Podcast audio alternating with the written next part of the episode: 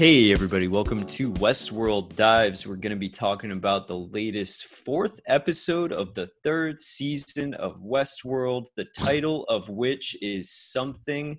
The Mother of Exiles. not uh, struggling to remember. The Mother of Exiles. You heard it here first from me and not from Christian. The title of the episode is The Mother of Exiles. Uh, fourth episode in. We're half. We're at the halfway mark here. Uh, Christian, what were your thoughts? You've been touch and go with this season. Uh, how'd you feel about this episode? First of all, at first you sounded like Bernie Sanders, like the third episode of the fourth percent of the like, and I thought it was going to become a Russian doll situation of numbers, and I was like, all right.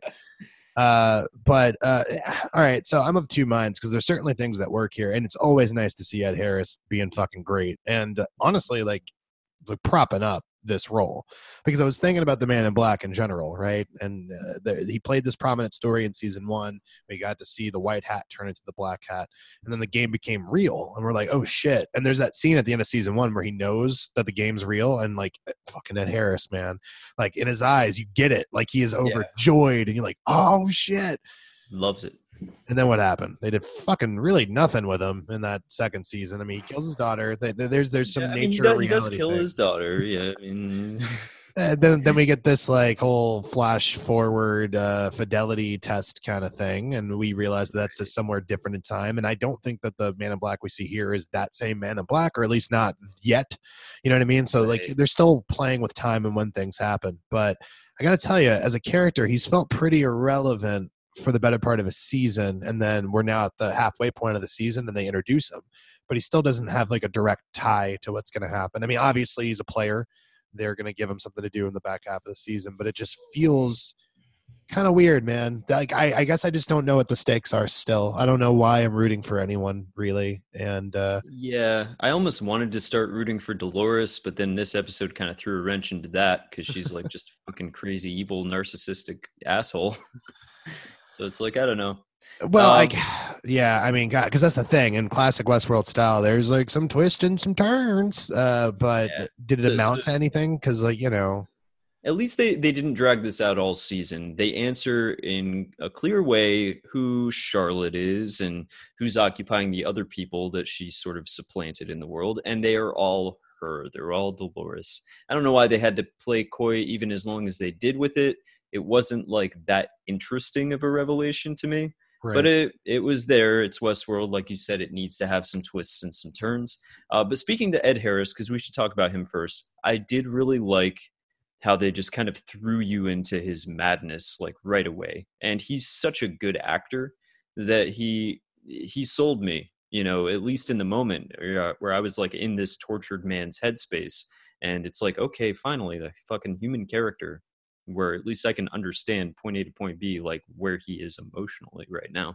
Sure. Um, and they also kind of play against your expectations a little bit too, because in that fidelity test that we see at the tail end of season two, um, it's his daughter, right, that's that's talking to him, mm-hmm. that's giving him the fidelity test. So to have the daughter come back in this episode too, but as a hallucination, it makes you wonder, oh, is this just another part of the fidelity test? Uh, short answer is no. And then makes you question what we were seeing at the end of season two. Is that an extension of his madness, not a fidelity test at all?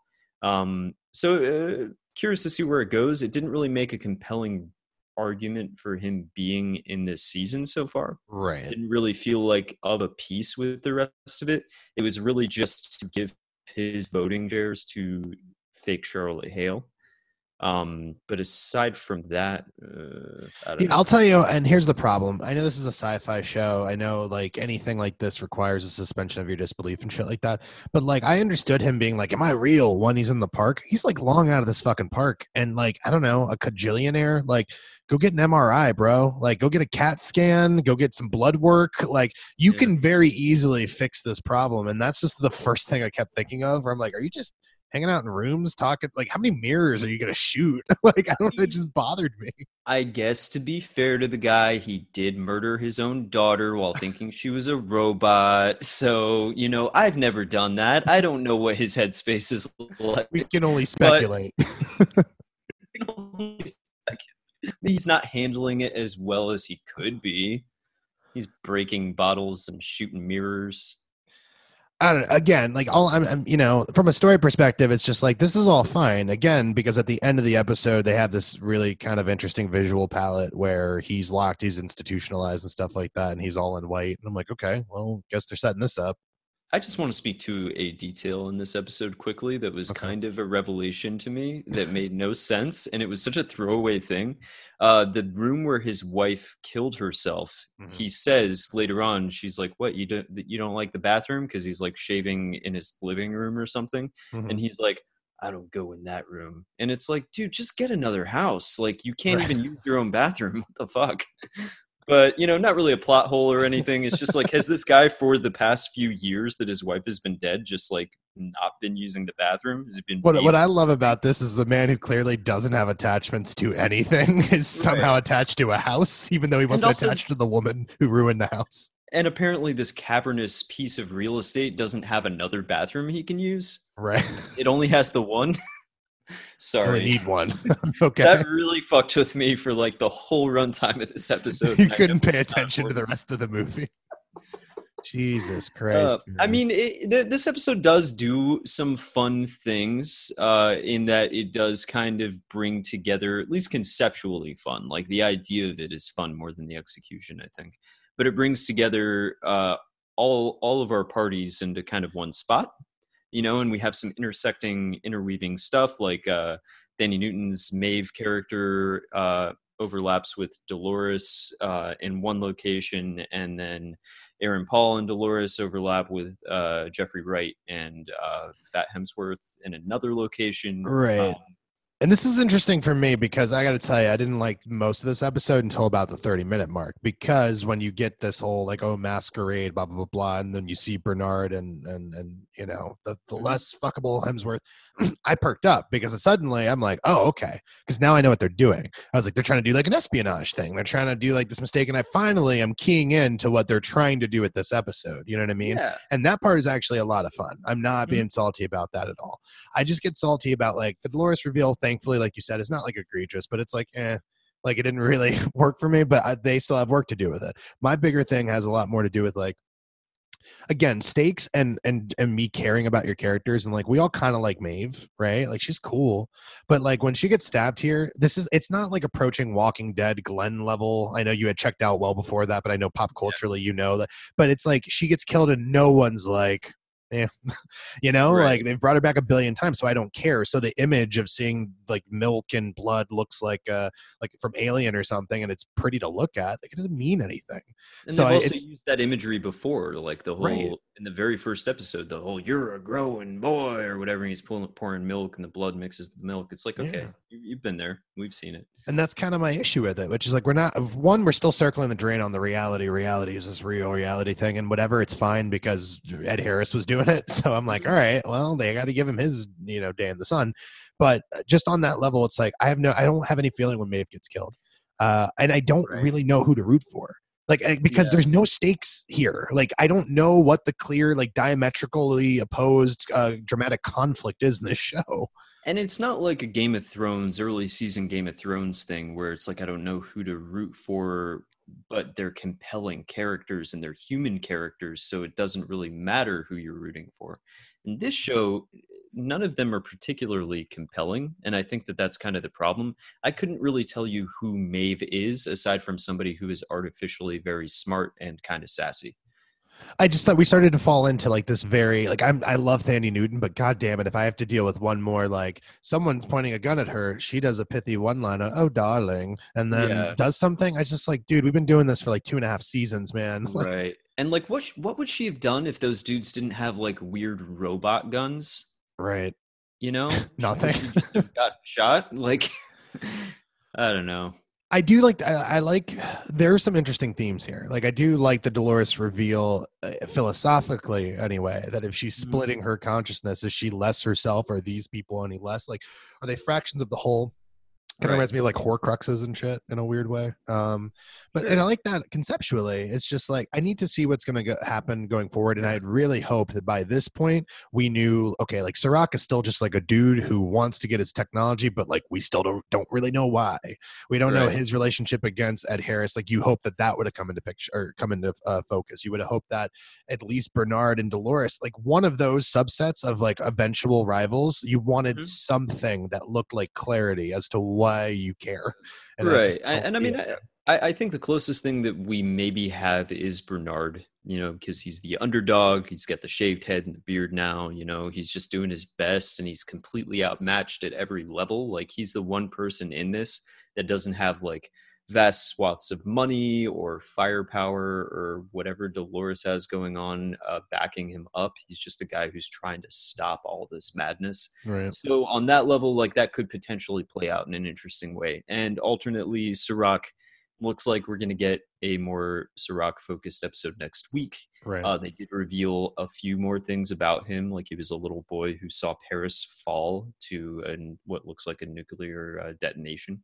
Um, it, like it wouldn't have solved all the problems with this episode, but I, if they would have switched the order on this, like if we would have taken yeah. a week, like, cause I don't, I don't expect they'll do like an hour. That's what I want from this show. Show me just an hour of young Serac as fucking Paris fell. You know what I'm saying? Right. Like give me, in one hour, everything I need to know about why I care about this guy's motivations. You brought up Game of Thrones earlier, and it's like, yeah, you don't really know who to root for in Game of Thrones because you're suspicious of everyone, but you mm-hmm. totally understand everyone's motivations. That's exactly. the difference. It's like, I hate yeah. Cersei, and I hate Jaime Lannister early on, but, but I get it. Why they are the way they are. And the more you see, the more it sort of adds to that, but you still understand baseline. This is what Cersei wants. And this is why she's awful. It's because she's protecting her children. This is right. why Tywin is the way he is, et cetera.